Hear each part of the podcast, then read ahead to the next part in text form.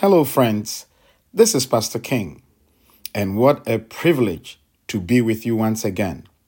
Thank you for meeting here and allowing me into your space.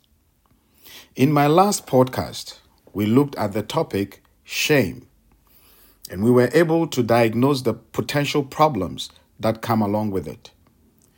Today, I want us to look at how to remedy the situation. I want us to take a look and how to let go of shame, guilt, and regret. For the discourse today, the text under consideration is Joel chapter 2 and verse 26. And it reads, You shall eat in plenty and be satisfied, and praise the name of the Lord your God, who has dealt wondrously with you, and my people shall never be put to shame. You see, shame is feeling like you are worthless. It happens when other people treat you poorly and you turn that treatment into a belief about yourself. Shame is a very powerful emotion. It can eat you up, take a foothold in your mind, and can remain so forever if not dealt with. Shame is the tool that the devil uses to cloud our minds, to make us believe that we are less than what we are. It may seem like the shame, the tragedy, the mistake, and the storm have sucked the very life out of you, but it hasn't. Don't get sucked into short term thinking and make permanent decisions of that. Your struggles, your storms, your shame, and your tragedies will not last forever, but you will. Determine not to make the mistake of redefining yourself according to your shame. Why? Because God, your Creator, does not hold you in shame, no matter what you have done or believe about yourself. Because Jesus died on the cross for every bad thing you ever said or did, those shameful deeds are no longer held against you. Your acceptance of Jesus' sacrifice on your behalf frees you from the shame of sin. Adam and Eve were deceived by the devil and were ashamed to encounter God. They did not want to see him because they thought they were not good enough. And in an attempt to remedy the situation, they tried to cover themselves. When you are tempted to wallow in shame, remember that feeling is not from God. Why? He said, My people shall never be put to shame. The emphasis is on the word never. As I mentioned last time, when we are battling shame in our lives, we don't give ourselves any room for grace the grace to be human and the grace to make mistakes. Sometimes we are so hard on ourselves and we measure ourselves by other people's standards and expectations. That is not fair. Please, let's learn to give ourselves grace, just as we extend to others. It is allowed. So, after we give ourselves some grace, the question then is how should we deal with the shame? I want to share a few thoughts with you. These are by no means exhaustive in any sense of the word. So, point number one meditate on scriptures that deal with shame. For example, in Isaiah chapter 61 and verse 7, the Bible says, Instead of your shame, you shall have double honor and instead of confusion, they shall rejoice in their portion. Therefore, in their land they shall possess double. Everlasting joy shall be theirs. Again, Isaiah says in chapter 50 and the seventh verse, he says, For the Lord God will help me. Therefore, I will not be disgraced. Therefore, I have set my face like a flint, and I know that I will not be ashamed. You see, Isaiah says, For the Lord God will help me. And because of that, I cannot be disgraced. Friend, the Lord God will help you, no matter where you have been and what you have been through. This one assurance suffices and should give us, the servants of God, an indomitable strength. The help of God stands always waiting for us as promised. It never actually comes to us until the need has arrived for it. Then we find it is always ready. The grace of God is there for today and for every day.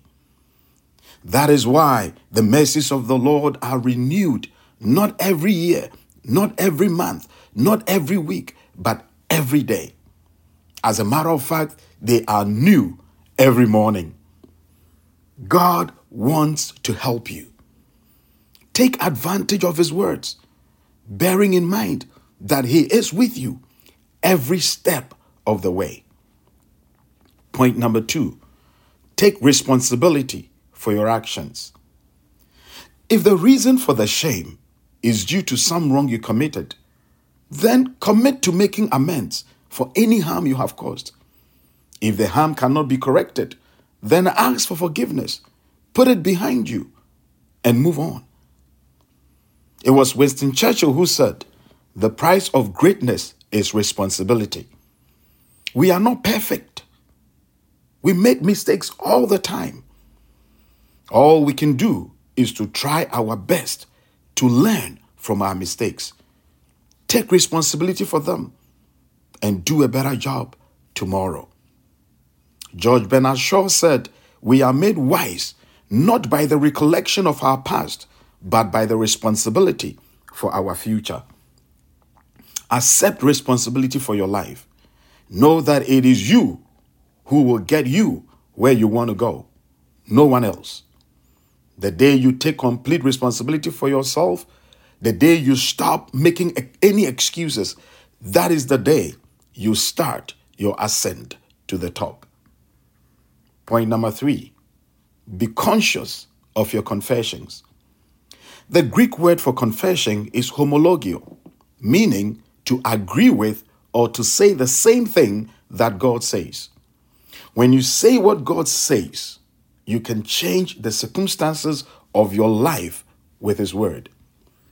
It's not like you are denying the circumstances, rather, you are confessing what God says about the situation. And since God cannot lie, His Word shall come to pass. And so the wise man says in Proverbs, he admonishes us that death and life are in the power of the tongue, and those who love it will eat its fruit. Friends, though we all go through shame at some point in our lives, understand that you are not a loser. You are a winner. You are not a victim. You are a victor. You are not to be pitied. You are to be envied. You see, it's in the quiet crucible of your personal, private sufferings that your noblest dreams are born. And God's greatest gifts are given in compensation for what you have been through. Hang in there and keep your faith. Point number four accept yourself. Practice self acceptance and trust God and yourself to do better in the future. Self love is the purest and most important form of love. Ladies and gentlemen, you yourself, as much as anybody in the entire universe, deserves your love and affection. The measure of a person is not the mistakes they make, it is how they respond to them. Before I wrap up, I will leave you with a story. A traveler in the Far East tells of watching a tapestry maker shouting instructions at a loom and threads suddenly appearing in the tapestry. When asked for an explanation, his guide said, The man you see shouting is the master weaver. he is shouting to his apprentice behind the loom, telling him what color of thread to use and where to put it. Only the master knows the design. So the apprentice has to listen carefully and do exactly what the master says. The traveler then asks his guide, What happens if the apprentice gets it wrong?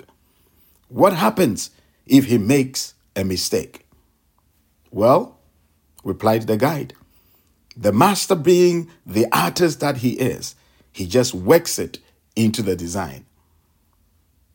Just like the apprentice. So you made a mistake. You stumbled and fell. And it looks like you put the wrong color at the wrong place. Maybe the master artist, the supreme architect of the universe, just called for a thread that does not make sense to you at all and changes everything. My word of advice to you is don't you worry. He knows exactly what he is doing. He will some way, somehow work it into the design and weave a beautiful tapestry out of your mess. At the end of the day, it will all work out in your favor.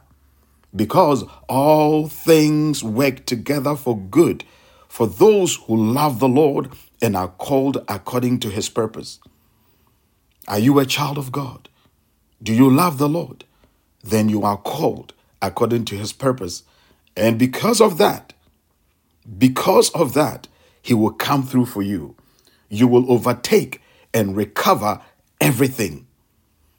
Don't let that shame hold you down. Keep on moving. I pray for you. No humiliation planned for your life will materialize in the name of Jesus. I pray that the glory of the Lord be your portion. The favor of the Lord rest upon you. May the Lord elevate you. May the countenance of the Lord rest upon you and cause your head to be lifted up in Jesus' name. May you walk in the favor of the Lord.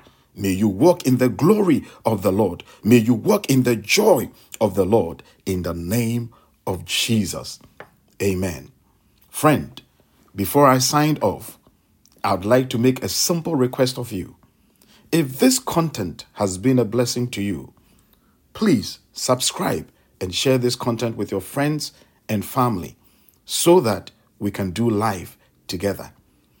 And if you are ever in the Twin Cities area in Minnesota, please come by and visit us in person at Christ Covenant Chapel, located in Brooklyn Center at 5452 DuPont Avenue North. Until then, until the next time we get together, I'll see you at the top. Shalom.